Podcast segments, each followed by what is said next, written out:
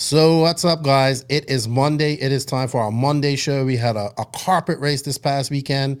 We got the European USA Connect on. We got old school with my boy Tony Newland, aka Klinik RC. We got the new generation with arrogant homeless Max. And we're gonna talk. We're gonna we're gonna talk about uh, a European carpet race today, and a few uh, few RC, a little bit of RC news. There isn't much going on. So um, you know what? It's time to play that intro.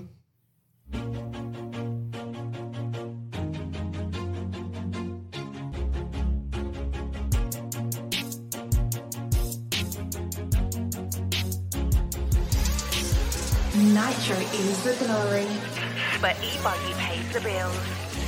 Welcome to the No Name RC podcast. Get ready for some serious bench racing. But be warned, we speak our minds, express our thoughts, and sometimes things can get a little rowdy. hate, and he just was influenced by the hate coming from the left, the hate coming from the right. And let's get back to more club racing and less of this money grabbing book racing. It's hard not to be said- arrogant when you're always right. you know? See what I mean? That's exactly why people call you arrogant, Max. You may not agree with everything we say, but it's definitely worth a listen. And our pick, can you stop whatever you're doing? Join your host, Lefty the Great, with co-hosts and guests as they get together to chat RC. Hey, after that race that I watched this morning, I have to talk about it.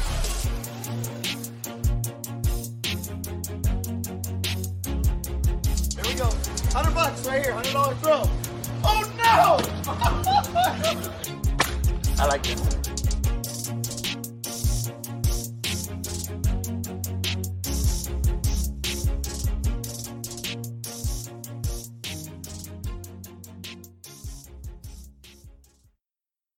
Yes, indeed, Nitro is the glory, but carpet racing is paying the bills today.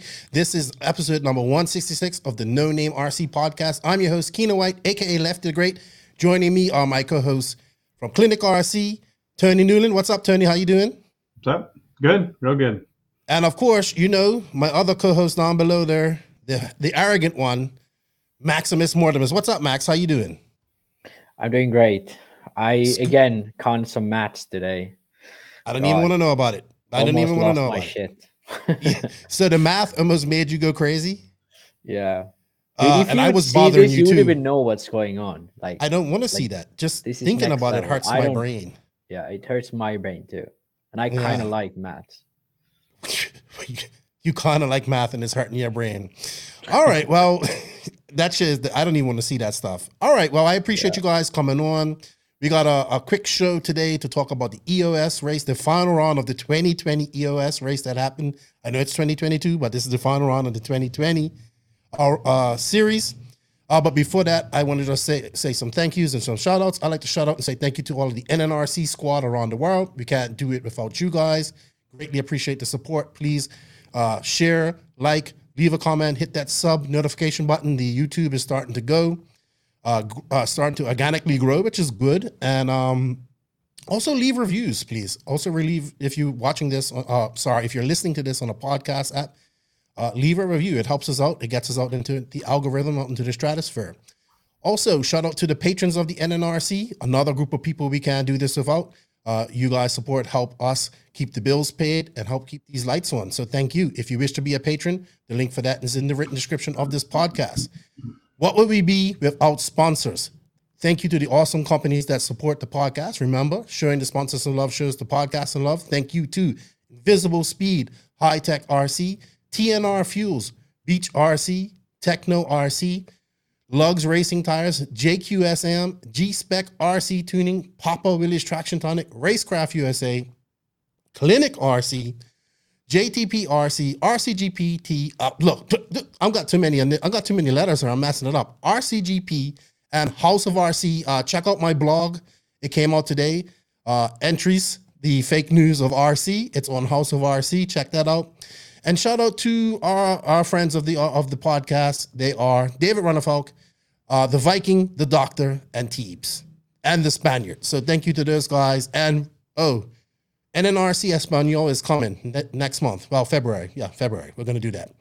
So thank you to those sponsors. If you wish to support them, there are links There's coupon codes for you to save some money. There's some affiliate links. We got a little slice of that. We thank you. Uh, whatever you can do, showing them support, helps us out a lot. So we got Tony on her. Uh, if you guys don't know Tony, he's he's becoming a regular co-host. Uh, he earns Klinik RC.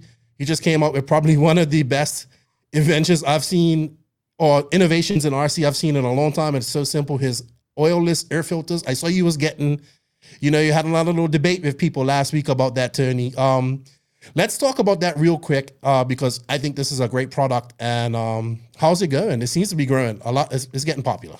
Yeah, yeah, it's going really good. Um, uh, I think what's happening is, you know, guys across the country, even the world, will try them, and then once they use it, they realize how much easier it is to maintain, and uh, how it keeps dirt out of your engine. So when we see like somebody ordering some from one pocket of the nation or whatever, you know, Mhm. shortly after that, it's more from that area and more. So yeah, it's it's taken off pretty big. We've got a couple of new distributors to announce this week uh, Mhm. worldwide.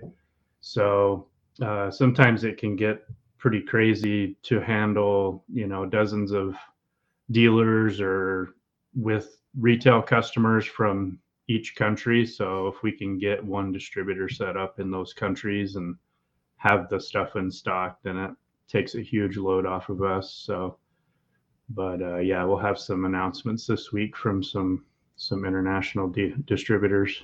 So That's good, man. Really cool. That's good. It's I know there's still a lot of doubters out there, but uh, you know, we're we're kind of debunking that. I don't care. I yeah, don't care. it's it the I proof mean- is in the pudding. Just people just got to use Yeah. it. Yeah, exactly. I mean, people are going to doubt everything, so that's fine. We just keep doing what we're doing. Yeah. One thing I keep hearing about the filter is that it's it's paper, but I, I when I spoke to you, that's not the case. So what what like what would be the answer to that question? Because that's the most common question I hear when people Yeah. ask about ask me about it.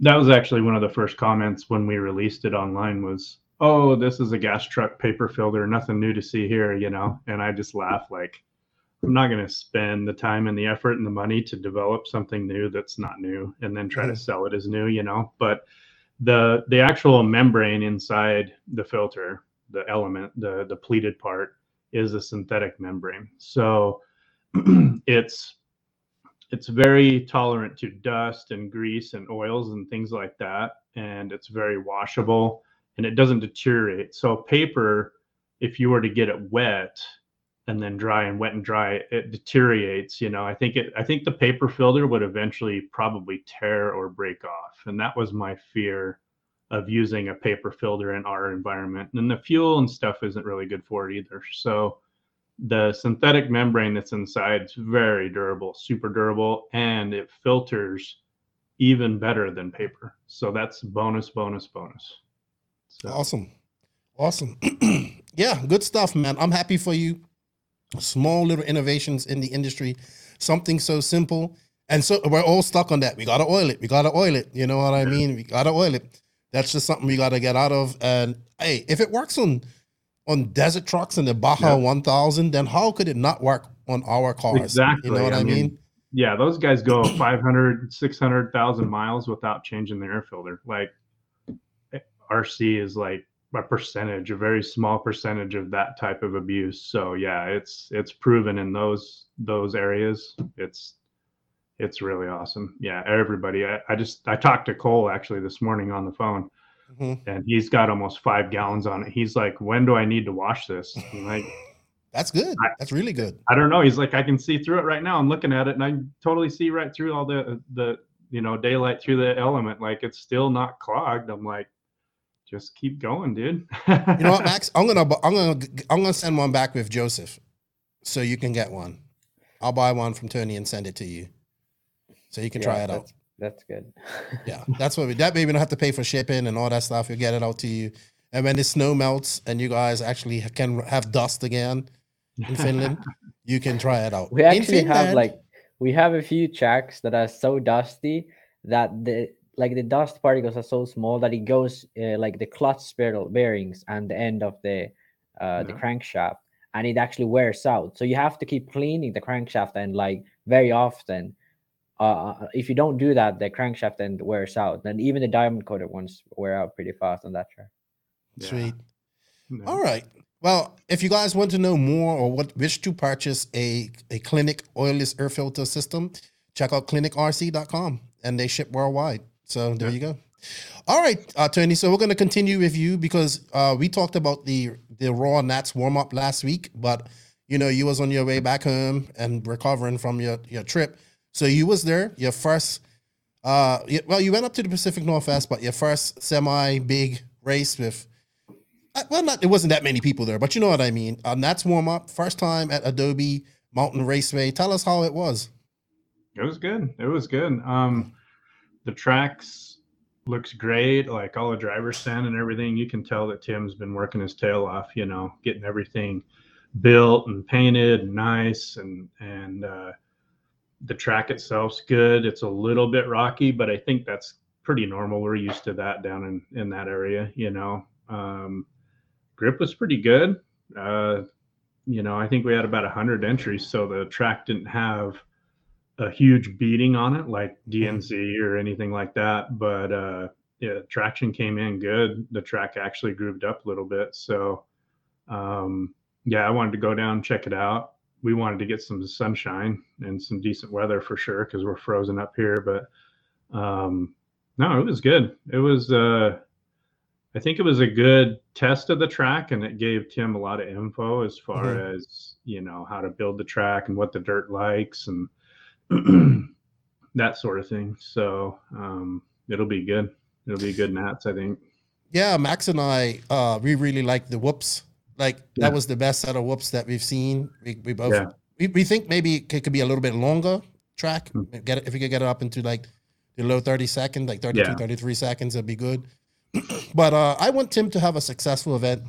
The rocks, the rocks were kind of causing an issue though, like getting in the flywheels. Reminds me of the 2004 Worlds in Sweden and uh, when they were having that issue. So guys had to modify and make Lexan covers and all this type of stuff. Uh, but I think he'll get it figured out. It's, it's just something that has to come out, I think, naturally. Like, you know what I mean? The more you run on it, the more you, or he has to sift it. So, but I'm sure he'll be ready for for March. He has a lot of, still has a lot of work to do. So I'm all, I'm, I want it to be a successful event for Tim. How about location wise? Is it close? Uh, is it in Phoenix or how's that work? Yeah, it's in the north end of Phoenix. So Okay. rooms and that are five minutes away. There's Oh. There's a ton of stuff. So the whole complex that's right there, they have like go kart racing, they have dirt go kart racing, they have a like a Six Flags huge water park. Really? It's it's right in town. Yeah, it's not you know it's not out in the boonies. So there's plenty of rooms, plenty of places to go eat and hang out. Sweet, sweet. I think that's uh that's great because it's great to have it. You know, I, I really enjoyed the Nationals in Pennsylvania. Awesome, awesome uh, facility, but it was really out in the middle of nowhere. Like it was like eight o'clock. If you had to get if you didn't get something to eat, you had to drive 20, 30 minutes to go get something to eat, and just internet service wasn't too great. So, but Yeah. beautiful facility, beautiful s- facility. I look forward to the Nats. It's going to be good. It's going to be good. All right, Max. Anything you wanted to ask Tony before we move on? Uh, I kind of want to ask about the whoops because they on video they look great, but where they like to drive on them, did you have to like keep uh, like throttle on if you like lifted would the car dive into it? Did it actually work as well as it looked on the video? So actually, the, the whoops were cool. There was two different ways to enter the whoops, and most of the weekend I was rolling the first one and then doubling, and then you would pretty much just hold like half throttle and cruise right through. And then in my 40 plus, um, after I needed some mechanical help, uh, Jackson was on the radio, so we were trying different lines through the whoops. So he would say like, "Okay, go in the middle and double in." or go to the outside and double in or we were trying like all sorts of different lines for my next man. and yeah i mean you could i started doubling in the middle double in and then roll and and pretty much you could give it whatever speed you wanted they were they were they were rollers more than whoops i would say like Yeah. your car didn't get too upset but the tricky part was is when you got to the end of the whoops you had to clamp the brakes to scrub that roller and then go down it otherwise you you'd sail right away so it was like double half throttle, brakes, roller. Yeah, I think I think that section, like those kind of whoops, would work a bit better if you could throttle out of them, and then you would have a double or something like that. So you could sort of Yeah. have that gap where you can throttle out because now you had to hit the brakes immediately. And I saw a few guys sort of go on the brakes a bit too early and just front face the Oh yeah, the yeah. the uh, the scrubbing uh, scrub of the jump. Uh, but yeah, I, I've never seen whoops done this like this. It, they were very the angle was very lenient, so you could very easily just go over them. Because normally when people do whoops, it's like like straight wall up, kind of like motocross whoops are. But you really can't do that in RC because you can't balance as well. yeah, we're not riding these things, so we can't go forward and backward. Yeah. We just gotta ride it out. But Yeah. yeah, you could make them. I would say you could probably make them five or six feet longer, and then, like you said, put a double there that you have you have to come out of the whoops clean to make it. Yeah. You know that could be a, a good separator on the track. Yeah. Yeah. Well, it looks good. It looks like we're gonna have like an old school style Nats track. Looks like it's gonna get a little bit rough. Um, it will have a groove, so that's good. I mean, uh, in Pennsylvania, it got it didn't get too rough. You know, they did a good job of keeping that track together. But um, it had its one or two spots. But it'd be interesting. I'll be watching. I can't wait. Maybe I'll be there. We'll see what happens. We'll see. We'll see. All right. Um, I think that's enough about that. Let's go on to some RC news. Nitro is the glory, but E Buggy pays the bills.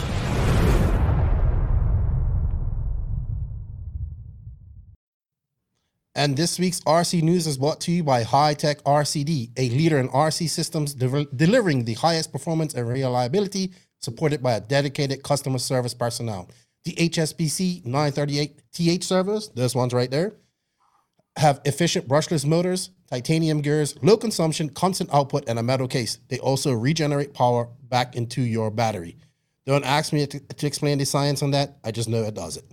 The RDX2 Pro charger, which I also have, can charge up to two battery packs, two four cell battery packs in just 45 minutes and provide power for your engine, phone charging, and uh, tire warming needs.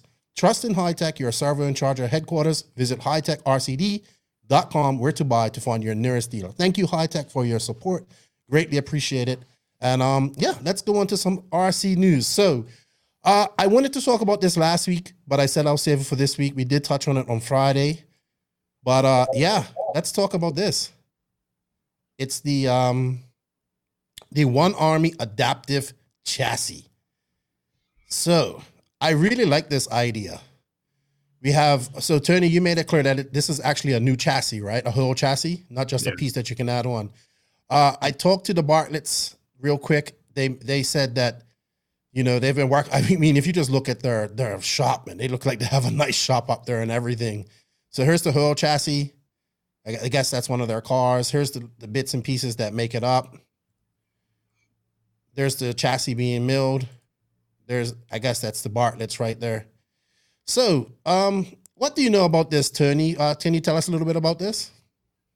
Um, I actually don't know much about it. I haven't talked to Brendan about Mhm. it. Um, but uh, it looks cool. I like the idea. I like the the choice that you get because it seems like everybody's latest greatest car is a different length, you know, and and kind of go back and forth from shorter's better and then longer's better and then shorter's better and and this and that. And this this kind of gives you quite a few options, not to mention like all the options of arm placement that we have on the HB, but it looks it looks interesting. Uh, I'll be interested to see how it kind of holds up if that rear piece goes away quick or if that's something that's replaceable easily and you know economically. But Oh, this this little plate right here.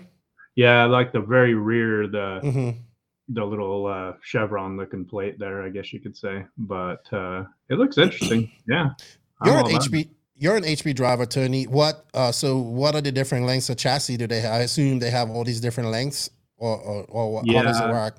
As far as I know, I think there's three different chassis you can use between a 819, an 817, and an 819 RS. Um, I don't even know for sure. I just use the stock chassis, but I think there's a few different lengths, two mil difference here and there.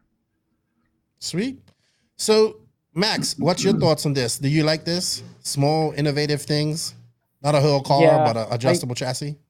I I do like it. Uh, I'm a bit sort of hesitant to say if it if it'll be durable enough or not, uh, because the the fear I have is when the rear end wears out a bit, then then that's gonna be much harder sort of to to keep to keep working properly, uh, and keep durable enough. That's sort of my main fear about this.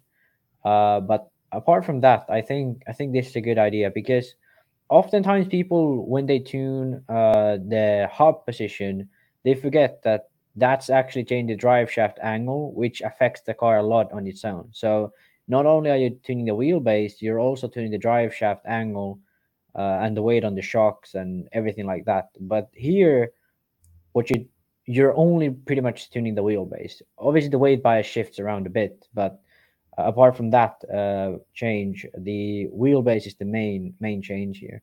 I think that is that is for sure something that that's much better with this chassis than any other because generally if you want to try different wheelbases like this you'd have to change the whole thing. So i like the idea of it. Uh generally i don't find myself in a situation where i want to tune the chassis length.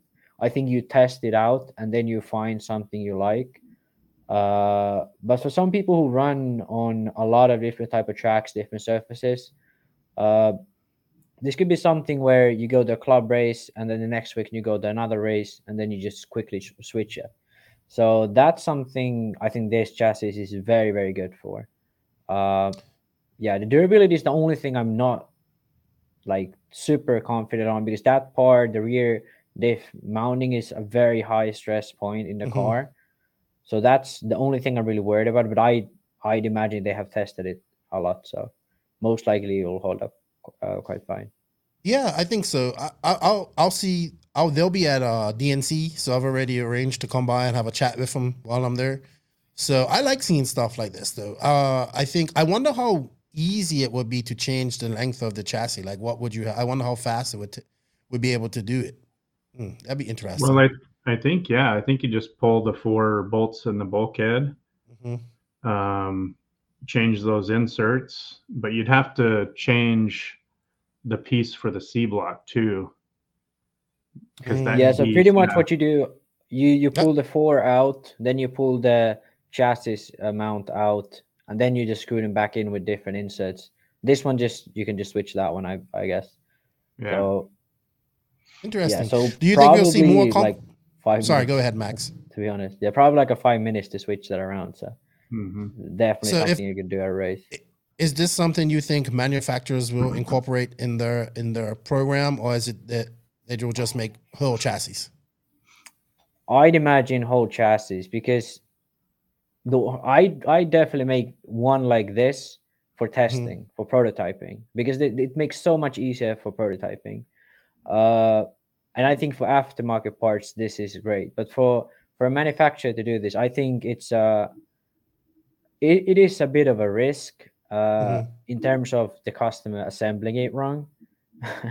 then it is a bit of a risk in terms of uh, if it's durable enough because like these all these instances are uh, aluminium so if the hardening is not right if it's lower grade for some reason or whatever there is uh yeah that those could be become issues and the wear and all that so i think it's safer to go with one length chassis and most customers are going to be fine with it uh so yeah i doubt many sort of uh many manufacturers are going to do this but i would be i would be surprised if no aftermarket sort of brand would not continue doing something like this How about Do you, we Tony? You think we're going to see this?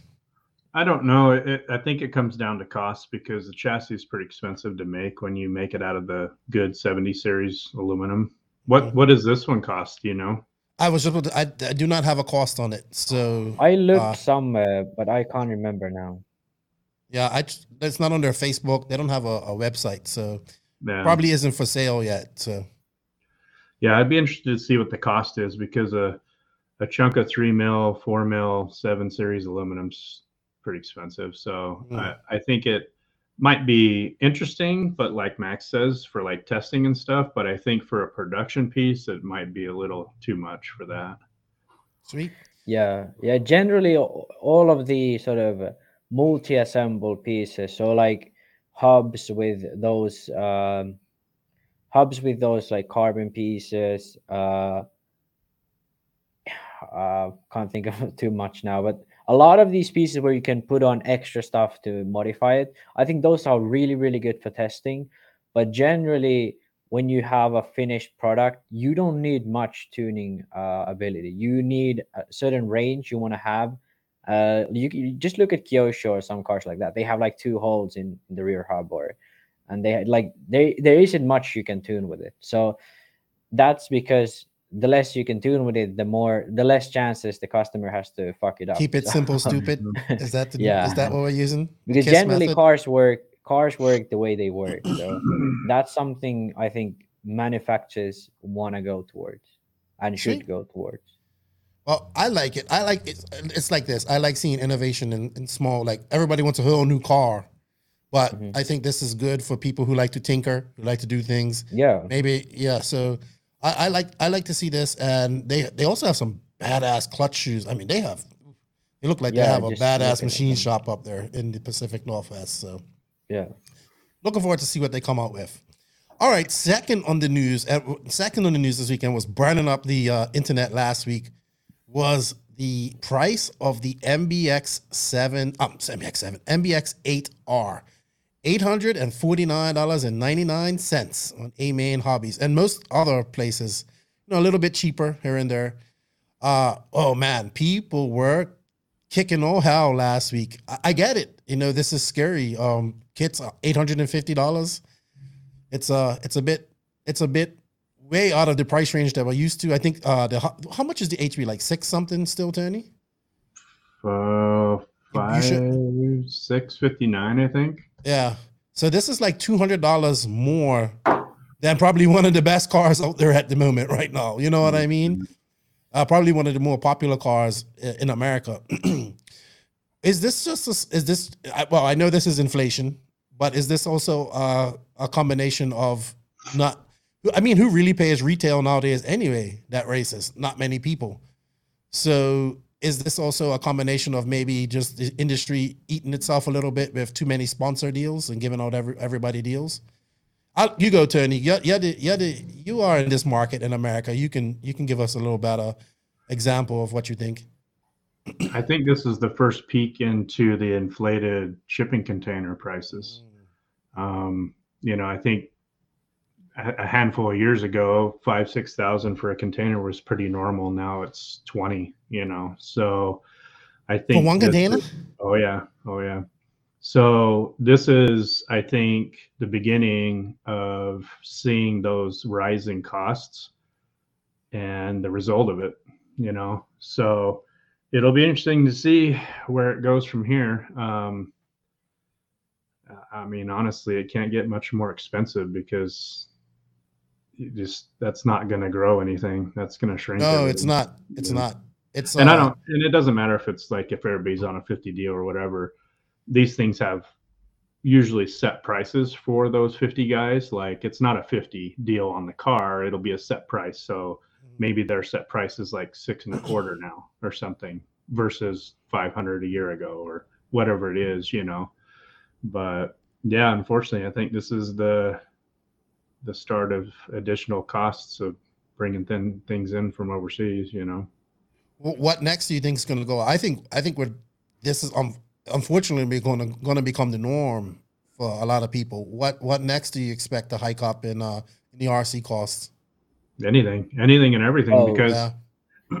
you know anything that comes in a box that size is Mm. going to go up because it's cubic foot so you- you're Right, paying right. for that you know and all the giant rtr monster trucks and and those types of things the the krakens or whatever like those are it's inevitable they have to go up because they all come from over there you know like Wow, yeah. maxima these guys maxima they had uh like three containers full of tents 10 by 20 tents they've sat in asia for two years almost waiting to try to get a better container price because I mean a tent you you can't sell a tent for twice the price, you know, it, it'll never sell. And they just barely got those tents in just like a week ago. Wow. It's taken 2 years to find a reasonable shipping cost to get them over here, you know. So That's crazy. Twenty thousand dollars for a container? That's Yeah. a madness. That's Yeah. a forty footer, right? yeah. Wow, And that's a lot of product here- to sell just to get once- that twenty. And the other part of the problem is is once it gets here uh, you have to go get it and pick it up and getting it uploaded is a whole nother fiasco you know so yeah it's it's kind of a messy situation How about over there in Europe, Max? What do you think's gonna happen? I think it's this like is seven much- euros. Uh, I don't. I haven't checked. I I think this is much less affecting Europe because generally, uh, I don't know if it. I I doubt that it goes through land, but I think the issue with shipping is a lot bigger at the Americas end than it is in Europe's end or Asia's end. To be honest, what I'm the most fearful of is uh, ele- electric components because like speedos and stuff like that those prices like it- we might have a situation where we just don't have enough speedos uh and uh yeah that's that's something like how how are you gonna deal with that? So that's the thing i'm most fearful of because there are a lot of companies who like for example graphics cards for computers like those go for over a thousand when they used to go for 500 uh Mm, because it's just like you expensive can't find you can't find them anywhere and the components don't exist. So that's what I'm most fearful of of like the prices skyrocketing. Um, I think the car prices have been consistently rising for quite a bit now. Because I remember when I started in like uh like in 2010 around you could get a kit for like 600 euros or 500 something euros. Now it's like almost 700 for any kit you want. Like Kyosho used to be the most expensive car out there. It had all the crazy good bits that lasted pretty much forever. And that was like not even 800 euros. And then they made the cheap one and it was like 600 something so like now if you think about the prices it's it's it's climbed up and it's like worse quality uh, with Kyosho uh, specifically. But other brands like they've climbed up with that price as well. So uh yeah i don't yeah it's, it's hard to like say if it's for sure it's the cost of of the shipping. That's like the, the reason why this is like a, a one significant jump. Like for example uh the Arrma Arrma cars here in finland uh this hobby shop i know used to sell them for 300 euros these rtr kits. Now they go for 350 so that's a significant increase just because of shipping. And uh and that's like that's like on Arrma's end that's not like shipping to finland. That's the shipping from the factory to Arrma to finland you know or horizon in america and to finland. Well, to touch on on the other thing is that I know that Mugen has a set price. Like I think everybody on a certain, de- like I think everybody has a certain price on kits. It may vary as you go up, as you get higher up. But I know at one point because because of shipping and all that stuff, people were just buying these from like A Main or BTRC because they would get like a fifteen percent discount, free shipping, and it was cheaper than buying them with their discount from Mugen.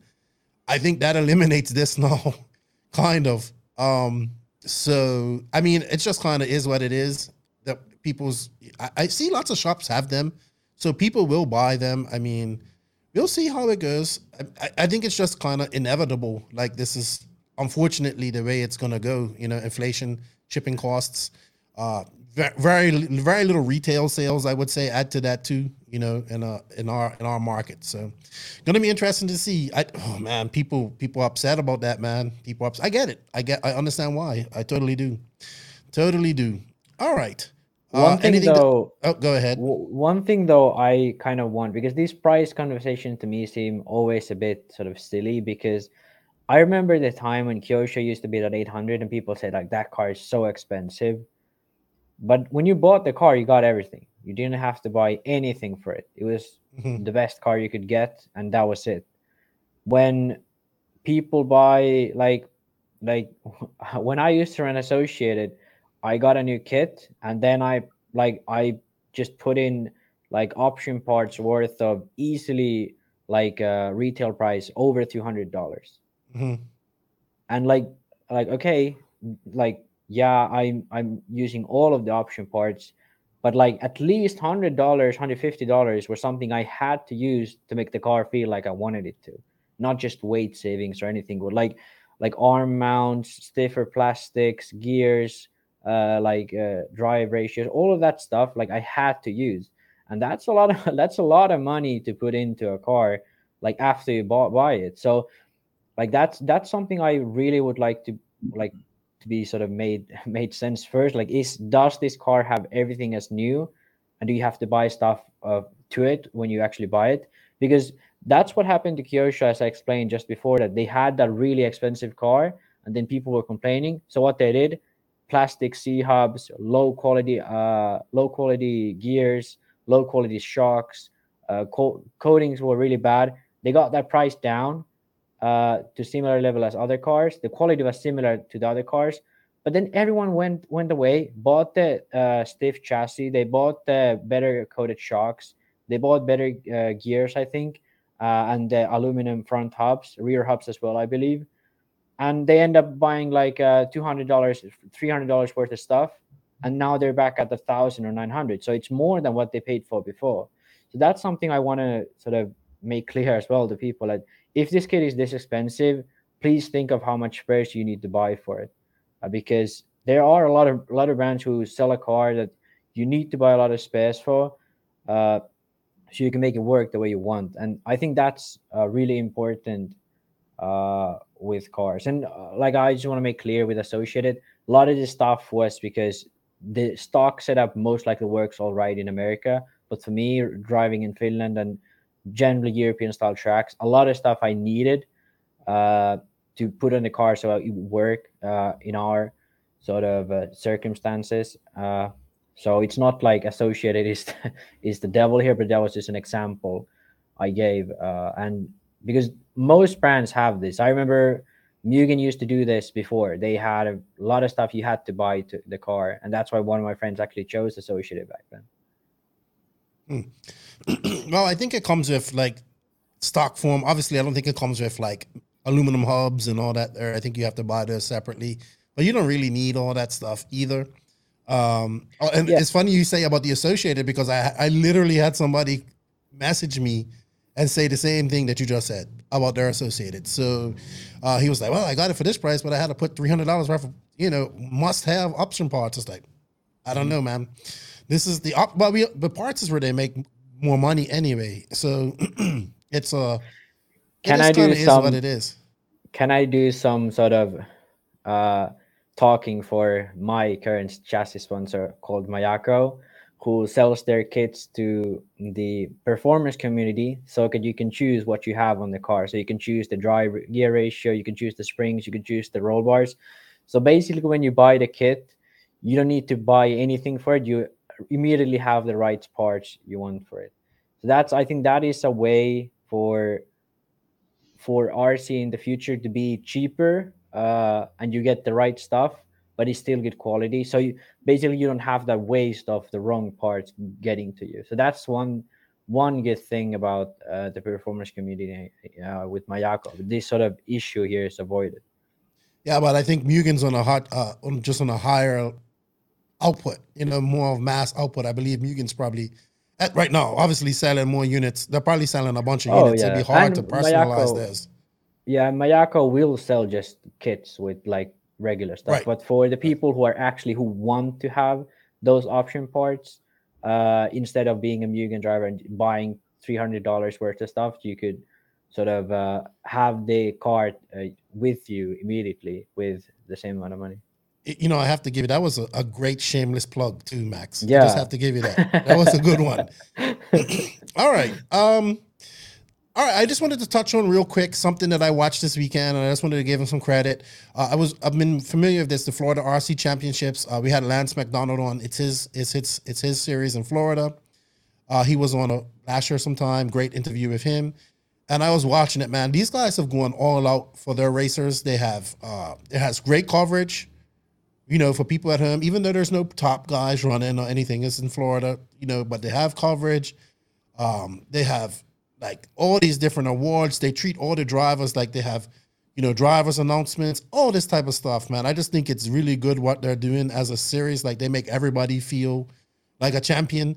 Um, my buddy was saying that they had like VIP pits set up for everybody with like it was cold, so they had barrels burning and all that. Uh, and just really good and how they do it. And the reason I bring this up is because I would really like to see Lance take his crew, which is Danny and W uh, think, or WRCE, is a young guy out of um, Miami who does some great coverage as well.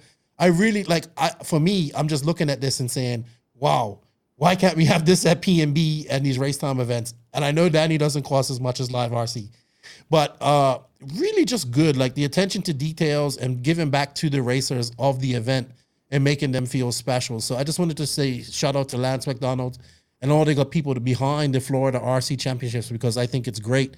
And um, maybe some other people can look at this and, and implement it into their race, uh, their race program. All right.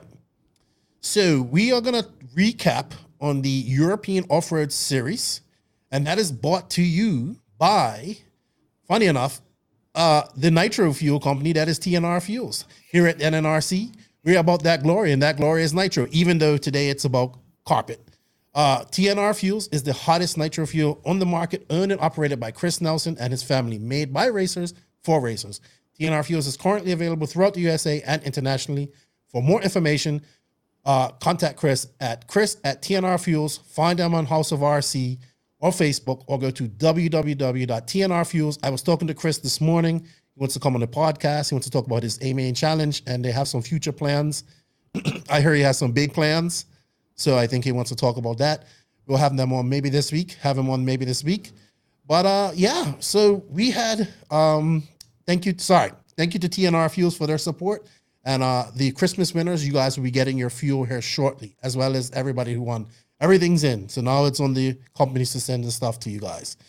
Uh so we had uh the EOS race this weekend. So those who don't know, this is uh the European Off-Road Series. It's a carpet race. It's a really great series. They also have a, a electric touring car series and a electric. I'm sorry, a nitro touring car series as well. So I we, we cannot figure out how long this series has been around, but it's really gotten popular in the last five years. Scotty Ernst used to do the announcing. Obviously, he didn't go over there uh, for this last race, but this was actually the last race of the series from 2020. COVID had stopped it for two years. So they had the last race this weekend in Daun, Germany. And I just wanted a quick fact. I looked up some information about Daun, Daun, Germany. So it's like a volcanic town. It's it's known for like hot spring, like I said, has like volcanic springs and all that type of stuff. It reminds me of this town called Banos that I visited in Ecuador. So it has like volcanoes, and I don't know if it has volcanoes around it, but it's you know volcanoes in that area. Well, Banos actually had a volcano right there where we could see it. You know, so this is it. It reminded me of this uh, particular town in Baños, just German style. and uh, yeah, I was like, what? I've never heard of this town in my life, and it's just located in the mountains there in Germany, not high up, maybe thirteen hundred feet above sea level. And they had this EOS race. They had the ETS race here a couple of weeks ago in 2021, and then the EOS race No. here. They will it have ET it here next weekend. The ETS is here next week. No, but they, they had, had a. The previous one was uh, somewhere else in Germany. Can't remember the location. Oh, was it? Okay, it looked similar, but I guess it wasn't. Uh, no, all right. So they'll have it here next weekend. The ETS. So is the ETS the final race of the 2020 season as well, or the start? no, of the they have a because the ETS the ETS went on uh, during COVID as well. Okay, okay. So I didn't know that. Uh, Tony, you have been a 10 scale guy for the last 10 years, so you you know a lot. You've been focusing, you know, carpet and all that type of stuff. Uh, you're dealing with Schumacher. You you know Orlowski pretty good. Max Pecco was there. Yuno was there. So two Finnish guys Don't there. forget Yamiel, first uh? USA main. Yamiel. I have no idea who that is. So Made the main in four wheel drive, finished ninth. yeah, I don't know. Who, is he? I believe 15, Oh, don't know. okay. What does he drive? 16. Schumacher used to drive Oh, AE. okay. All right. So we had this race this weekend. It looks like it's in a gym or something of a a hall of some sort in a building. Uh and I just wanted to go over a few things. So, Tony, what do you know about the EOS history? Uh, you've kind of been following this. Max, you have been following this as well. It's had some great races, you know, with some top names going. I think Mayfield's been to a couple of races as well over the years. So this is a big series in Europe. Yeah, it's it's pretty much like the main series every year, um, both the on-road and off-road sides of it. Um, uh, Red covered it for a long time, quite a few years, really well, and uh, you know you would anticipate the video coming out from the race and and that, and it was it was really cool to watch. The, the tracks are always really nice. You know, they they race at the Hootie Arena and and uh, what's the Nürburgring and and all these really cool places, and the tracks always look great. um, yeah, it's it's for a while. I think it was probably the biggest racing series in the world. Uh, Oh, you know yeah. that would happen you know every month or every three or four weeks uh, that you could follow so i don't know exactly when it started officially but i think it's been really strong for about five years before covid and covid kind of Oh, yeah. yeah it, covid It- really it messed it up The pilot season, I think, was 2011, 12, somewhere around there. so Yeah. like 12 10 years then pretty much Yeah. yeah You ever done one of these races, Max? Yeah, I've been. I I did this series for like two years in a row, almost Yeah? full series. How'd you make Yeah. out? Did you make any? I made the? B main, B main a few times. Uh, at that time, I was running Schumacher. Uh, one race actually, I went to the Yokomo. That was way way back first uh, abroad, a race abroad with ten scale. But yeah, then Schumacher for one year, and then another season with PR Racing. Uh, Oh, that was went back well. in 2017. Actually, it was pretty okay. I mean, I made the B main most of the times, so that time is okay for me. Uh, yeah, but those were the times where I think it sort of started to slow down in like at the end of 2019, 2020. Sort of that's where I think Red RC started to pull out, or I don't, I don't know if they had pulled out at that point already. Uh, they stopped covering races. So, and then at some races, I remember Scotty not being there. So that was also a thing because Scotty really, when you go to an event like this, like he's really the heart and soul of the event. Really, like Reinhardt do a great job, and the people they have around there who build the tracks. And uh, you, I think it's uh, Gerd uh, Strenge, uh, Jorn's old mechanic, used to uh, build the tracks for a long time. Uh, like these guys already all had it very well together. Uh, but yeah, Scotty was definitely the guy sort of who like when you went to an EOS or ETS, you Mm. knew like Scotty was gonna be there. So and also I think Red RC too, like like Ricardo Acchiari used to do all of the races pretty much as a photo- photographer, and uh, yeah, that those were sort of the things you remember from these races. That sort of died down a bit. Uh, I hope Scotty gets back. He definitely would wants to get back. Just needs to be able to travel. Um, uh, but yeah, the I think I think I maybe maybe it's just that it's like trying to survive from COVID, trying to get stuff rolling again.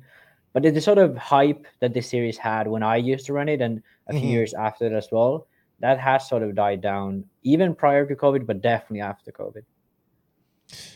Yeah, it seemed to be missing Scotty. Uh, to I, I, if you look at Pat and Red RC, by the way, did a, a banging job of covering this race. Um, and I will give the, the people that covered it. Uh, I think they did it themselves this this year. or Well, race this was was- Yeah, they've done it. Well, Raceway One did it, but I think EOS had their own yeah video as well. they have now they're d- trying to do their own brand sort of the Mhm. era racing series so they do it for or they do it for touring they do, do it for for ens they do it for um off-road uh so they, they're doing an okay job but they sort of lack the sort of personality behind it who who makes it cool sort Mhm. of because they i don't know who does it uh the co- the coverage is decent but it's not that ironed out as Red RC used to do it, which is something that made it super cool back then. Yeah, I, well, I just we, I had coverage on my list. It I liked it. I mean, it had written recaps every day with video links and all that type of stuff, which I thought was cool, which I thought was great. But it I it just yeah, like that flair wasn't there. But I think they'll get it. Like honestly, like you need that. You need Scotty up there. Like you're making. I watched that race and I watched that hit that you know, the the block that Micha Widmeyer put on Orlowski, and I was just like, uh, like you know, it was exciting, but it wasn't. You know, it was like for me, if Yeah. if I had to hear a German announcer, that's exactly what I would expect from a German announcer. you know what I mean? Um, uh, so I it was very like cut and straightforward, and but I did enjoy it, and I'm glad we did have coverage. Uh, obviously, um, being as this was the last race of this series for 2020, it kind of didn't. It was the series was already kind of uh, you know, I, I believe Macau won the whole overall thing. Uh, I'm not sure. John won two drive and Michael won four drive. No, no, I mean like the overall series. Yeah. Oh, okay. So you're on one four wheel drive, and okay. drive. So it this last race didn't have the firepower that it usually had. Sorry, Max. I'm, I'm you know, you know, things go in one area, they they bounce around, and then they come out this way. They don't even go Actually, to the other. They come out that way. all the same guys, but the kids were just super strong. That's why I'm super pumped about this. But there was no race, because- Coelho, there was no Bayer, there was no. Okay, um, okay, yeah. Coelho was there was missing, but he was like- missing from a lot of the previous round as well. He didn't do Yeah. the last round before this either. Uh, I think the X-ray guys sort of do this. They have done it that often uh, as well. Like, uh, I don't know if it's internal politics, but there definitely has been some beef between the E- E- Euro off-road series and X-ray Mhm. in the past. Really? Oh, for sure. No, But no that's on their. Nitro touring car thing too. They didn't. Yeah. yeah. that yeah that's i think that's sort of what started it uh but so that's one thing where they have done it previously where if it's not a world's year or something they just don't race it at all uh i think Mm. maybe maybe they're focusing on eight scale and touring for now Mhm. uh, that's why Coelho and uh, Bayer, none of these guys were there. But they were still two X-ray guys. They're in America. Full drive. They're in America Bayer too? Snowbirds this week. I believe Bayer's there. Yeah, the whole X-ray team is there. That's they were all in St. Louis last week. That's what we talked Okay. about it on Friday. Uh, so they're, they're all over there for the touring. They got that new car. See the X4, and it's it's touring car worlds this year. So I think their focus is there, and obviously on eight scale. So if you guys want to know more about that, listen to the previous episode, episode one sixty five. but it, it you know, you want to see Coelho at these races, and you want to see Martin Bayer. Didn't Walanka used to do really well at these races back in the day too? Yeah, he used to, but nowadays he's getting back to it. He's actually driving a Kyosho. He Really, You'd be surprised, but I Walanka's good, dude. I like he. I wouldn't be surprised to see him at the Euros main. Like I wouldn't be surprised. I wouldn't be surprised either. He's he's a little bit not all there, but he's he's a good dude. Like you know what I mean. Yeah, Uh, I like him. But uh, I'm glad to see him racing. I think he kind of after the X-ray thing, and then he was like the top dog at S Works, and then everybody came in at S Works, and he got moved all the way down. He's like, "What can I do?" Got out of RC and is back. But uh, speaking of S Works, uh, Widmeyer, um, outstanding performance in two wheel drive with the S Works car. Uh, is this like his home track or something? I just have to ask, or is he just that good in ten scale that we didn't know? no, these tracks are uh, purpose built. They the, this Right. track is not like permanent track. So no. Right, but he's okay. I thought they might race there other than. oh just- no, no. I okay, think this is the only event they have. All right. Uh, I was telling Tony because he wasn't sure, he didn't know who Micha was. So Micha actually uh, is a young driver. He's probably older now, but he was like 17 when he did RCGP in 2019. He oh went no, to he's. Philippines. I think he's my age, so he's probably like 21 now, 20 Yeah. or 21 now. yeah. but he's been he's been sort of uh how would I say like he's a guy who showed very good pace at times, especially in 10 scale. 8 scale he has been okay. Uh he's been okay like 8 scale he it's it's hard to say because I have seen him be very fast, but he definitely hasn't got the same results he's gotten in 10 scale. Because in 10 scale he's just sometimes being like crazy fast, just like this. Like where at EOS he's been sort of having a very good run, like or like on the in the top five sort of beforehand.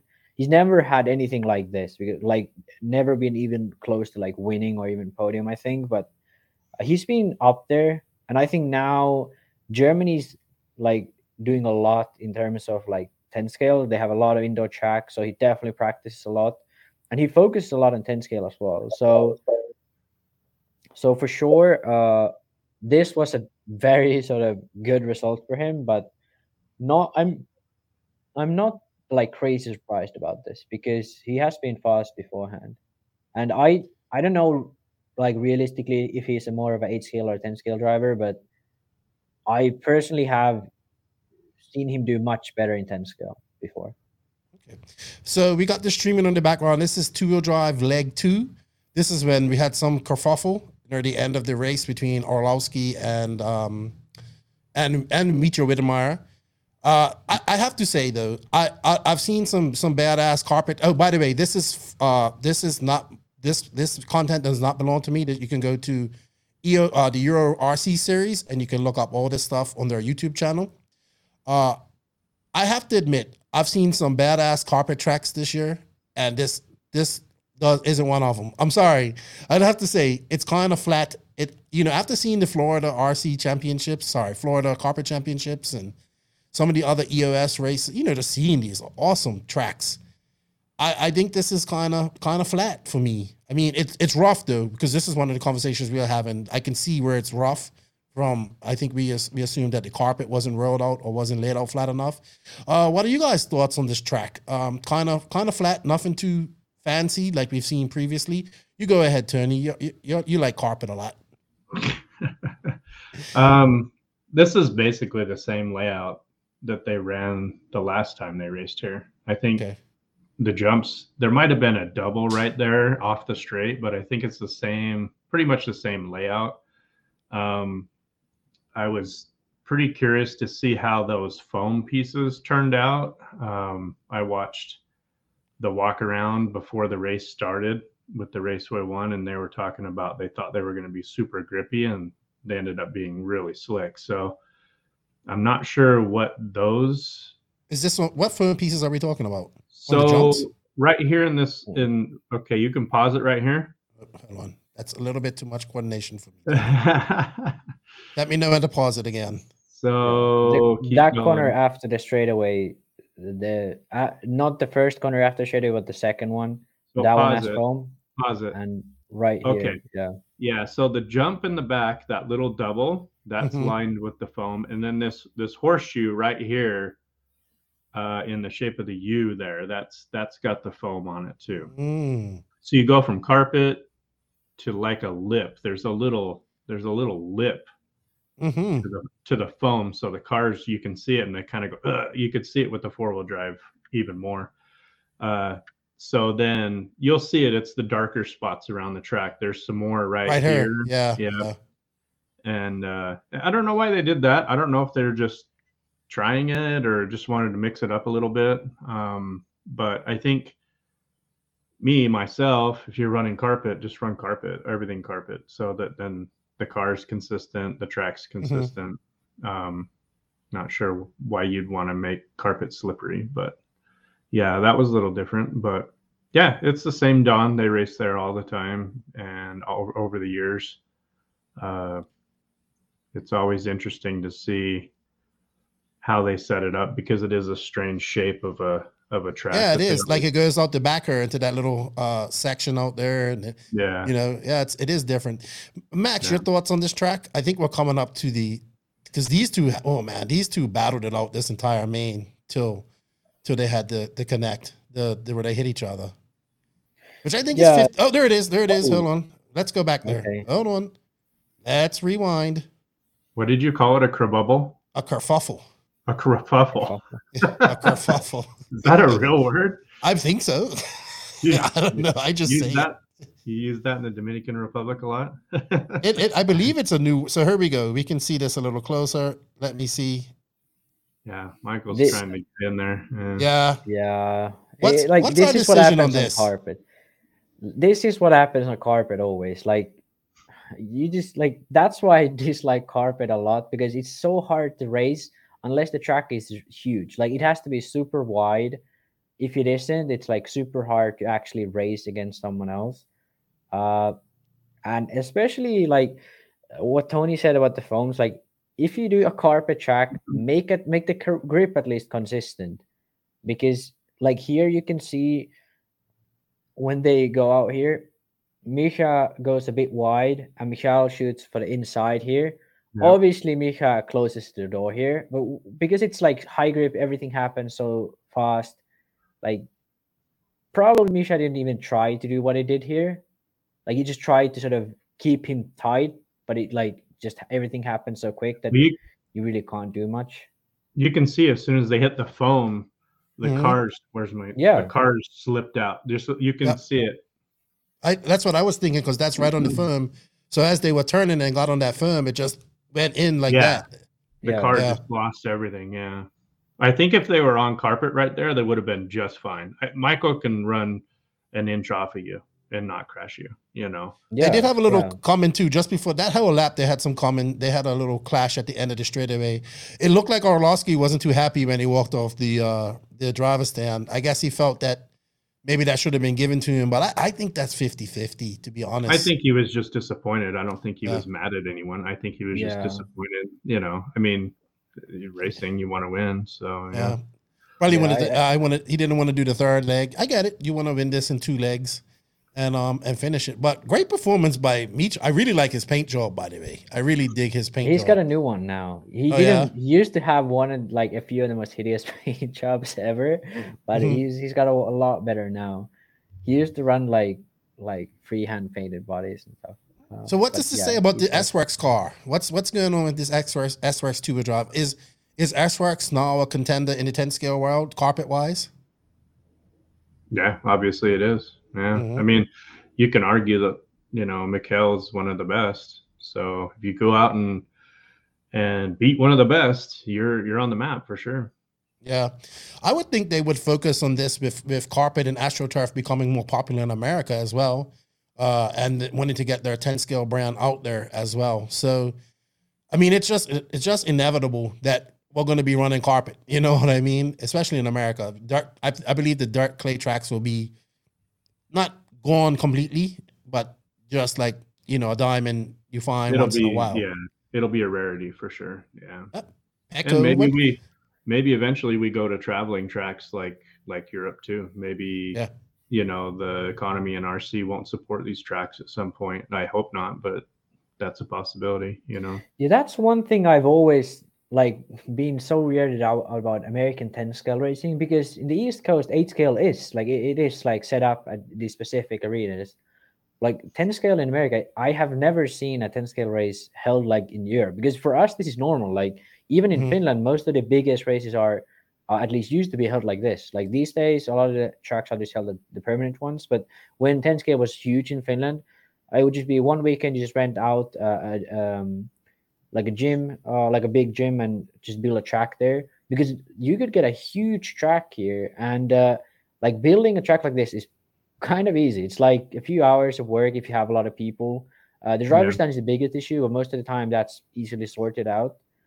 Uh, so yeah, I th- for sure uh, in America this would be something because like being honest, one of the coolest tracks I ever saw on carpet was that Florida Carpet Mhm. Championships tracks. Mhm. Because in Europe, I I never really like the way we do jumps. Or well, okay, there are sections in Europe who do it pretty well. Uh, the more south you go, generally they do it better outdoors. But especially Germany and like the central parts of Europe, they do jumps that jump very high up, but not much forward. So when you're doing like high speed racing on carpet and you still do those same kind of jumps uh it like it kills the speed of, of the track. It like it unsettles the car a lot.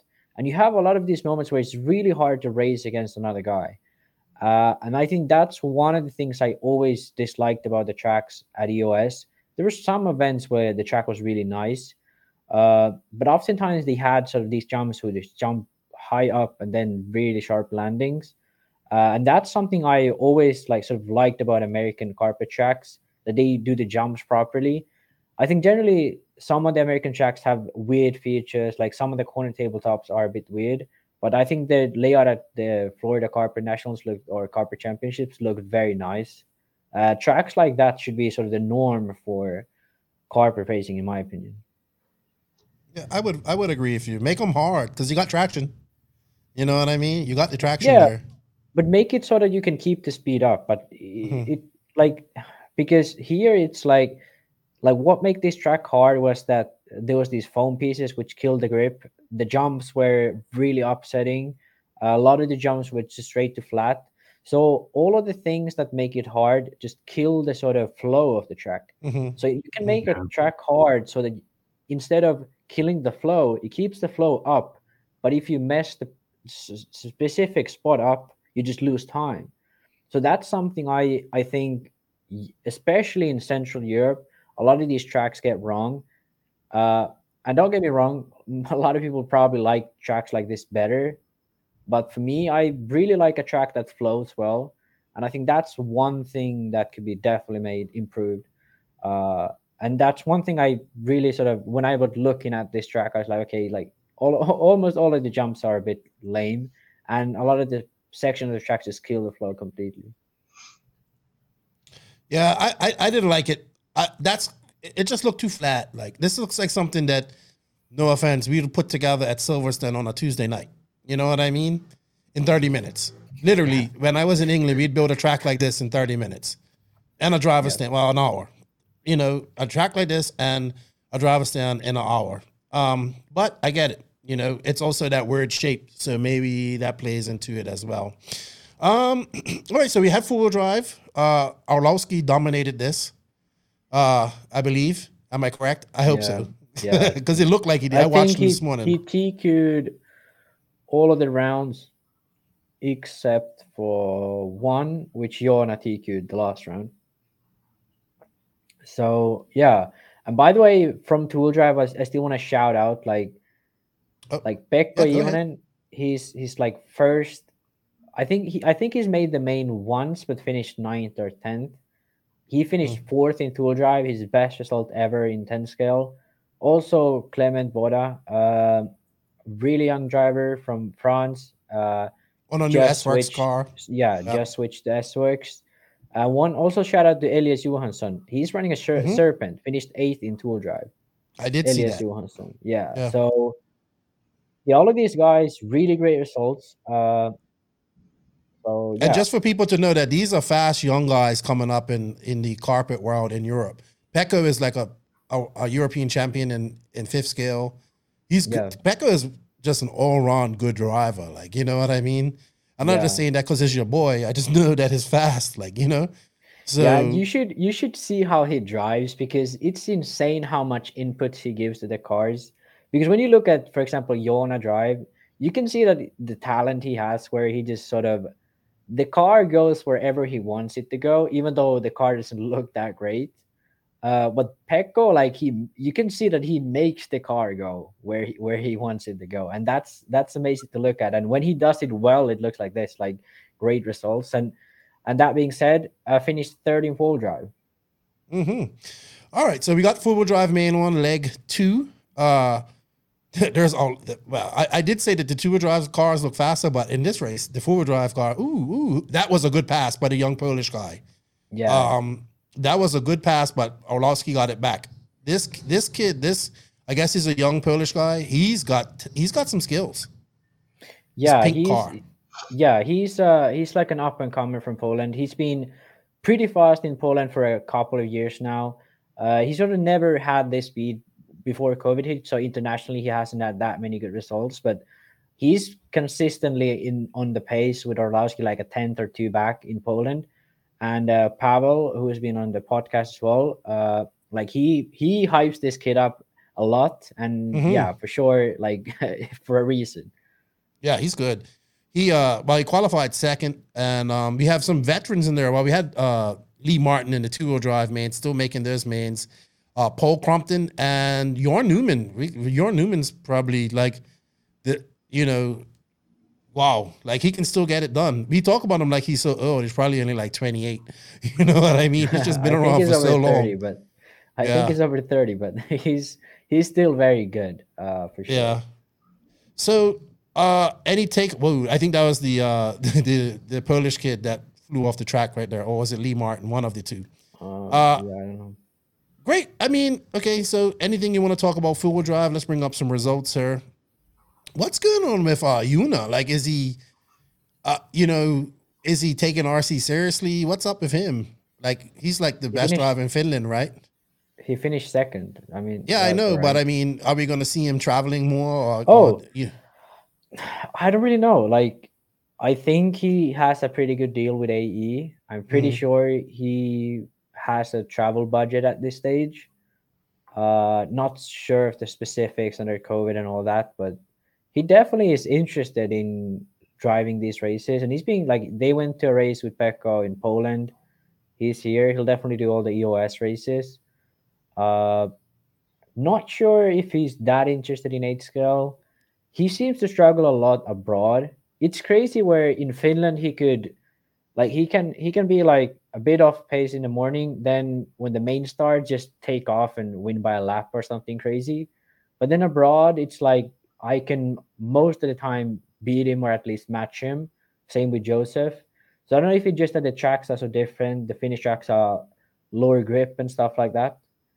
Uh, but he's definitely a guy who's crazy talented. So i'd like to see him do more eight scale because clearly like in, in 10 scale he was the um, well tiki of practice at the worlds in dual drive.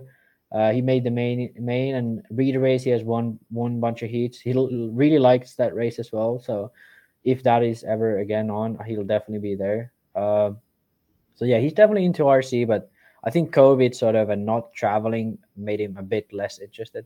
Mm-hmm. Mm-hmm.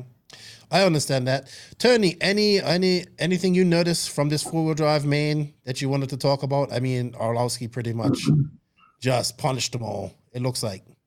Yeah, the first the first main was a blowout. Um, yeah. Second one was a little bit closer, but he still won. That it just uh, these cars uh, on reacted on those foam pads even more, especially right here in that little U turn that's on the mm-hmm. screen right now coming towards us. That yeah. that lip like because we would run the four wheel as low as 11 millimeters sometimes so and it's got a big bumper on it so you throw that into that foam pad and i can you can see the cars just get a little upset i think that's why they're hitting it at an angle mm-hmm. where the two wheel they were driving straight into that corner they're they're opening it up with the four wheel but yeah, it seems like um, to be hugging that inside line just much tighter with the four wheel drive than they did with the two wheel drive.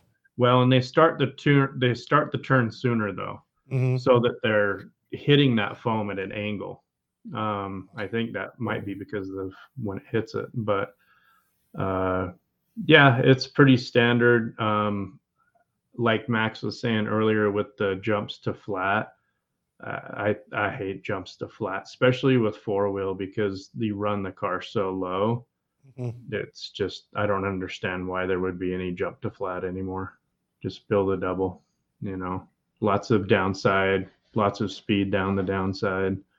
The car flows better. So yeah, uh, yeah. Max, do you have three, results? Overall three results? Finnish flags, dude. Oh, oh in Finland. Here we go. The in most, Finland look at this like the most represented countries are finland poland and uh well uk Germany. is there too yeah so germany and uh, uk are there too but finland and poland with uh three from finland and two from poland shout out by the way to Jamiel Gabrielsen. he's the younger driver i think uh pretty sure he's like 17 16 16 probably at most but yeah he's a very talented young driver as well same area as Joona, actually so these guys have practiced together a lot. Uh, yeah. yeah. and this young guy Ben Mohammed, I heard he's really young too. Like yeah, yeah, he's a French uh, French driver running X-ray. Uh, so definitely really nice to see like uh, Zalewski, Ben Mohammed, Jamiel. Uh, Pekka and Joona are obviously a bit older, but for Pekka, this is like his first results at that very, very high level. So very nice to see sort of like this is sort of like the new wave of drivers coming from Europe because we talk a lot about American drivers, especially like in 10 scale. Like there is like um Aiden uh Aiden Horn or yeah, you got Aiden Horns, you got Aiden Horn, you yeah, got Born a Crime, Tom, you got all them guys. Tom Breen R1, and R, Tom from R1. That's his. I can't say his last name, so we just call him Tom okay. for R1. Um, yeah, but like these Drayton guys, Staub, all these young guys. guys these guys get a lot of like press because like a lot of them are J concept drivers and like on on social media these guys are hyped up and they're definitely good but like at Europe like these kids are very very young like the places these guys practice like Joona doesn't even like his closest track is like almost an hour away I don't know if, if he has even practiced before this race like these guys don't get a lot of sort of uh they don't get a lot of practice. They don't get sort of a lot of opportunity to show their level. hmm And like when they have when they go to this race, they just have to drive and be good. And like that's that's something that's really cool to see that like they can perform at this level. Like even Jonah like battling with uh Michal and he practices like every single day. like he practices like crazy. And seeing like seeing like and also like um uh, Zalewski and these guys being sort of matching the pace hmm that shows me that there's there is actually a lot of promise in 10 scale in Europe because I did uh, I actually counted like the worlds. Uh, so there's Coelho is the only European driver to win the worlds in the last 10 years, I believe, in 10 scale. Mm. So all of the other world championships have gone to uh, an American or yeah, an American because Tessmann hasn't won any. So Yeah, no Asians. Naoto hasn't won any. no, not in 10 scale. He finished Okay. uh, second at least once. But yeah, so Rivkin has won twice, Maifield's won twice, Cavaliers won No, my question is, twice. Hartson My question is, one. So what yeah. happens when guys like Ronafalk and and well, we saw Boots was there. Boots, I thought he was gonna make the mains. He didn't make the mains. I was shocked. He was doing good in practice. Yeah, the thing with Boots is the way he drives just like just doesn't carpet. Like Two punched. yeah, and the, the, he when he goes into a corner, the car always slides. And he like if you look at Mm. him drive an eight scale car, he goes in the corner super fast, then flips the car around and full throttle out of the corner. So that's Can't do that something you yeah, you just can't do that. But what about when these guys like Ongaro, uh, Coelho, uh, Ronafalk, who's good on carpet? He has a carpet track at home. Do are we gonna see these? Are we just gonna see like the Lee Martins and, and Paul Cromptons out, maybe the Jorn Neumanns and these? Do you think that these young guys can go after these veteran guys, these eight scale guys coming over to their turf?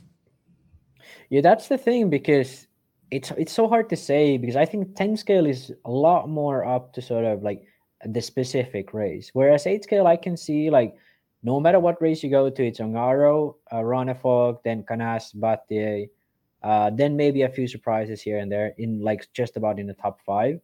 But at 10 scale race, it can be like like Lee Martin finishes seventh in full drive or like like it it can be sort of like that there isn't sort of like a specific spot for these guys anymore. Where it used to be, even in 10 scale in Europe, we used to be Michal, Lee Martin, Jorn Neumann, uh, Coelho, Bayer, Volanka uh, at some points as well.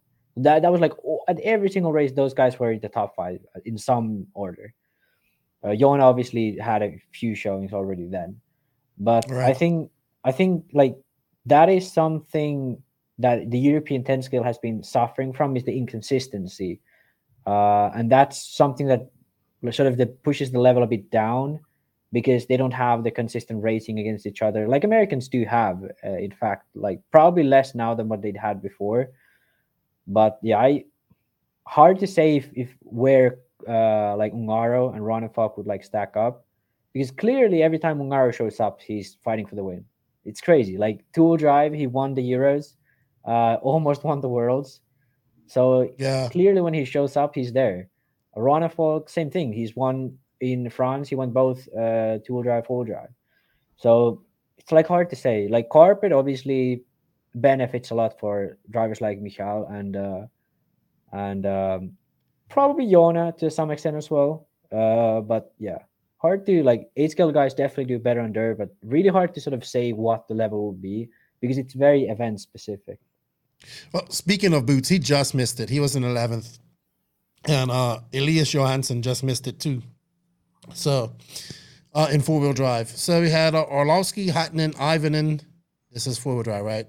Zalewski, Jorn, Norn Neumann, Lee Martin, Wedemeyer, Paul Crompton, Jamil, yep, yeah, buddy, Gaberson. That, Yeah. Jamiel Gabrielson yeah, I would say Jamil. That's a reggae artist named Jamil, and uh, Ben Mohammed Noha. So I think, and that's a lot of young guys there. If you really look at it, like Orlowski is probably the young, the oldest young guy out of all of them.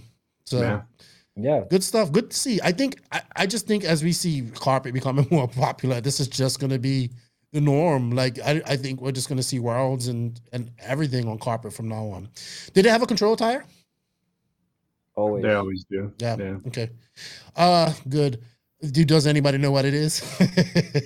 Yeah, so Yeah. they have Schumacher cactus up in the rear, and in the front in Tool Drive they have the staggers, the cut staggers, uh, the slim ones, and uh, Mm. in Full Drive they have the Fusion, so the stagger sort of uh, outer uh, thread, and then the the center thread is the cactus. Sweet. Also, uh, this is the one race that we have a, a pro stock, a pro spec mod class or stock class, as as it's not as it formerly was known. And we have tr- like what up, Max? I thought Europeans didn't like truck, but they run truck here, even though it's small. Uh, so I did have a question for my buddy Jimmy Deprez, uh, who he asked specifically for this. He says, I see in stock in the stock class they're running 10.5 in four wheel drive and 13.5 and two wheel drive. Does this cut down on the the pro spec mod or stock lifestyle that we see in America with everything has to be lightweight, slipper, slipper clutch, eliminators, all that type of stuff. Does having uh, faster motors kind of eliminate all that stuff at this type of at this type of level? I don't. Do they run stock on a read on a national level? Like, is this a normal No. class or is it just for EOS? So I don't. I think it's. I don't know if it's Scotty, but this these races have like when they started, they were like hundred percent like European format, everything. Right, right, right. The only thing that made it American was like Scotty because he was very lenient on like on the schedule, which I actually preferred. Like if someone broke, he would like wait for these guys a bit. Uh, like the starts, start procedures, all that. He made it much more fluid and like I really like that. Since then, they have sort of moved a bit towards the American style of races where they first introduced truck class, then they then they introduced a, a stock class for truck, and now they have stock class for all of them. So now they have six classes in uh, in all. I I'd say I dislike having that many classes because I liked it when you went to this race, tool drive, four drive. That was it. Uh, but that being said, 13.5 on tool drive, 100 times better than 17.5. No lightweight cars. Probably someone has them, but that's not needed. Uh, you, you just run. You have enough power to make all the jumps. You have enough power to do to do good, but you don't have to have the crazy amount. So I think this is sort of the perfect way to do stock, and that's my sort of take on it. And I think I've said it in a previous podcast, but I'd like to see a mod class with limited sort of like blinky, like 6.5 or something like that. yeah, you said this last I week, think, I think. yeah, I think I think that would be cool to see. Like, probably not going to be the norm, but I I'd like to see what happens when these pro bro guys don't have like so much power where they actually have to they have to somewhat use it still. Uh, and uh, yeah, I think that would be interesting. How about you, Tony? What's your thoughts on this? Um, yeah, I think it's just a little twist on the American spec racing, basically. You know, a little bit more power.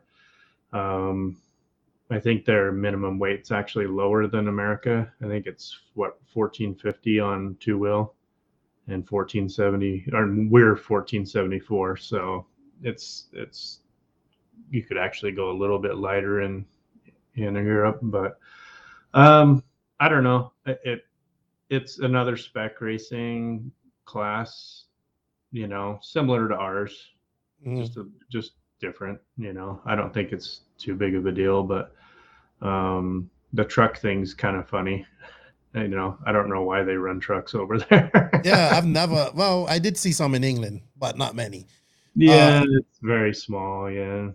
I guess they just. I guess they just. uh, They have to make some money too. I, I don't know. Maybe, maybe the the lower turn motors, more power, elim, you know, kind of maybe eliminates. Um, I don't know. Just you know, all the money that goes into making your car lighter and smaller. Or maybe these guys just don't even really worry about that too much over here because they don't really race it on a regional basis or, on, or you know, a national basis. Yeah, Well, I, I I, know- I don't know. Go ahead, Go ahead, Tony. Tony. I know like Trish has ran those spec classes in the past, and he runs the carbon fiber chassis uh, Cougar. Okay. So, and I think he runs like a 4,000 milliamp. So his car's probably 1480. You know, it, it's right at right there. You know, at the Mhm. minimum somewhere.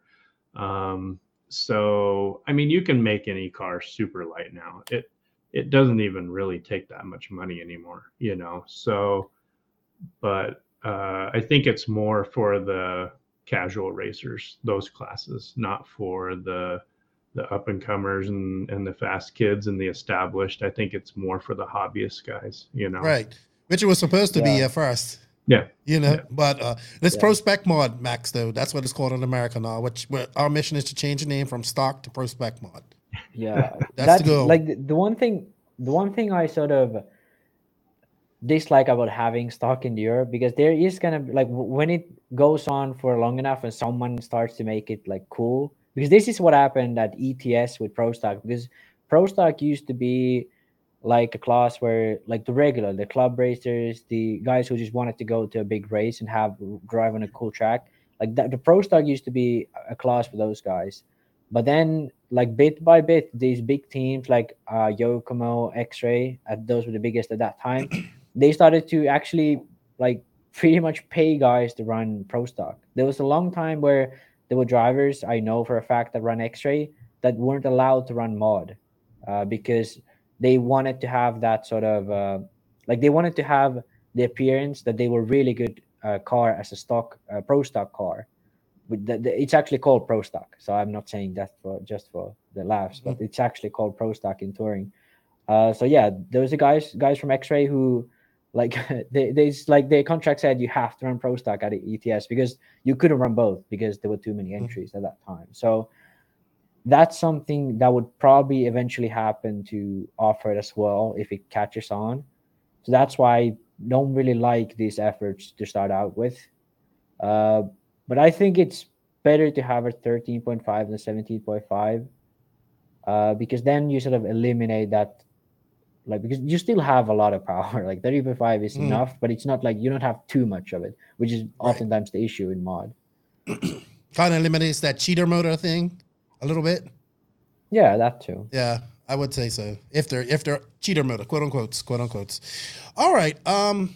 So we'll wrap this up real quick. Will we see an EOS this year? Uh, I know Slovakia was supposed to have uh, opener, but that got canceled due to uh, sorry X-Ray Hootie Arena that got canceled due to COVID. Uh, we know we have ETS. Is that the new season of ETS starting this week? Next this week? Next week? so ets they, i think they have had a few rounds already so Okay. so this is round five of season 14 because ets they have a lot of rounds i think they Hmm. have i'm trying to look look at touring car seems to be a lot more popular in Europe anyway than it does in America. Yeah. Oh yeah, compared to America, touring car is crazy pro- popular in Europe, but still, I'd say off-road is a bit more popular than touring cars. But the mm-hmm. ETS, the series, has been going on since I don't know how long. It's oh, way over ten years. I think. What does it say here? Season fourteen. Yeah, so that's 14 years. uh, Yeah, so it's been going on for a long time, and at at like at the peak of it, they had like 400. I think that 460 entries, and you could That's a lot of run one class only. I think maybe you could Wow. run one class plus F1, but that was easily over 200. That's people. amazing. Yeah, That's a lot of people. That's and that's like actual participants. So you, Yeah. yeah, yeah. Yeah. not entries. Yeah. All right. well, cool. So that would be um uh, great job to the people. I guess they'll have all of that on the Euro RC series and race. Maybe Raceway One will be there as well for coverage. Um, we have Montpellier coming up soon too, Max. I think, but we won't have any coverage of that, unfortunately. Yeah, I, Um, I've tried to contact people from France, but it seems like there won't be any live coverage, which sucks. But, but yeah, we'll try to see what. what Yeah, we'll do. see what we can do. Yeah, there'll Uh, be I think- videos afterwards. They upload Yeah. very quickly usually, so shouldn't be too much Well- of a hassle. carpet is the future, man. I'm sorry. Like I know you don't like it, Max, but carpet is the future of, of the hobby. Like you know, Tony and I have talked about If- this, and If it and- was like the Florida Carpet Championships, I'm a fan. But if it's like what this was, sorry, Okay. I'm sorry, guys. this wasn't the best race, if, like example of a carpet race. But I would I would love to have that to race on right now because I don't have anything. You know what I mean? So. yeah, yeah, yeah. And I would love to have something like that to race on. And and I think that's what we're going to just see here in the future. Is just people using school halls, using school gyms, and just like what they've been doing in Europe all this time. It's just the Yeah. easiest way, most most economic way, and form clubs and get people in. This is what we want to get people into racing, and this is a this is the gateway drug, in my opinion. So Good stuff. I think that's it for us today, guys. We went over our hour as usual, but uh, you know, we get talking and that's how it goes. Um, I just want to say thank you to Tony for his time, for coming on and being a part of this. Remember, go check him out at Klinik RC. Check out all his cool products he's got, uh, especially that oilless air filter system that he's got. And I'm sure he's got a lot of other things in the mix uh, coming out. He's, uh, you know, he's, he's a MacGyver like that. He's getting in there and, and making new things. I look forward to seeing you and your and Vicky at DNC. Can't wait for that. Max, yeah. thank you for your time. I appreciate it. I know you the math and all that stuff's got you scrambled. Um, but that's fine. We'll be back for t- you'll be back this week to answer some questions for us um, as well. Uh, shout out and say thank you to all of the NNRC squad around the world. We got we can't do it without you guys. We greatly appreciate all your support. Um, shout out to the patrons of the podcast. We can't do it without you guys as well. If you wish to be a patron, you can find a link in the written description of this podcast. Um, I'll also put the link from all the videos of uh, Euro series and whatnot in this in the written description, so you could go check out all the qualifying and whatnot. Uh, yeah, shout out to all the awesome sponsors, man. Invisible Speed, Hitec RC, TNR Fuels, Beach RC, Tekno RC, uh, Lugs Racing Tires, JQSM, uh, Mayako, G Spec RC Tuning, Papa Willie's Traction Tonic, Racecraft USA, Klinik RC, RCGP, House of RC, JTP RC. Shout out to our cool our friends and our drivers, the the Viking, the Viking, the Spaniard, the Doctor, and Teebs. We greatly appreciate you guys' support. Tony, you got anything to say to the people before we go out? Before we leave her? Not much. Remember that. Like, see, Klinik RC's right there on his name on his hat. Check him out. Oh, He's got a lot of products. Um, small business and RC doing good things, innovation, innovative. Um, he's become a good friend of mine. I, I great I appreciate his support of the podcast. Him and his wife, very nice people. Maximus, anything to say to the people before you you jet out of her, good buddy? Who's the Spaniard? You always Ah. shouted the Spaniard. I Oh, don't get. well, I'm not. oh. I'm not in the loop in this one. Is Oh, this like so an inside part- thing? Yeah, well, eventually, you know, I'll really re- re- reveal all that, but I'll reveal a little bit. He's going to be a part of the NNRC uh, Espanol podcast, and he's a world champion. Wow, Yeah. that's So, great. So now yeah. I'm excited, dude. I don't know why you won't be able to understand it because it'd be in Spanish. Maybe I'll learn Spanish. You know, You should. Uh, you like, should. I I'll just listen to the podcast and then I'll be. Um, I don't know how you said. Mi habla Don't listen to my Spanish. I speak. don't listen to me. I speak bad Spanish. I speak. I speak Dominican street slang. Yeah, so people think I I'm a thug then, right? no, you listen to you listen to the other guys. They speak proper Spanish. What I speak, what what I try to speak as Spanish is is definitely not what you want to learn. Um, hey, thank you guys for your time. It's been fun. Um, thank you everybody for tuning in. Check out EOS. Check out Klinik RC. Check out Max's videos. He hasn't done any videos for a while. The maths got him. And um, hey, we will see you again this Friday. Everybody, you know, Lefty, Tony, Maxi, Nitrous the Glory, Carpets paying the bills. If you ain't grinding, you're, you're sliding. And oh, I forgot to mention, we're gonna have an all animal Super Bowl this year. Rams versus Bengals. My Bucks lost, and yeah. everybody was hurt yesterday. So we got an all animal. Is is, is the Bengal because Bengal Tigers, right? I believe they are Tigers. Yeah, Yep. well, Tiger's gonna mess up a Ram any day in real life, but um, that Ram can jump up those cliffs. He's pretty badass. when Uh, is the Super Bowl? I just follow motocross or supercross. 13th of February. Yeah, they get two weeks off. Oh, yeah, two weeks off. then they get back. Wow. But uh, yeah, exciting times. I was watching all my friends on Facebook freaking out over it this weekend. So uh, congratulations to all those fans. You know what? We guys out. Have a good day. Short outro.